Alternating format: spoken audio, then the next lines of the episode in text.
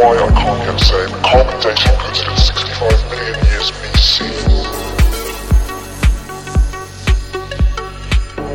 This all you've got us digging for is a lot more dangerous than you think.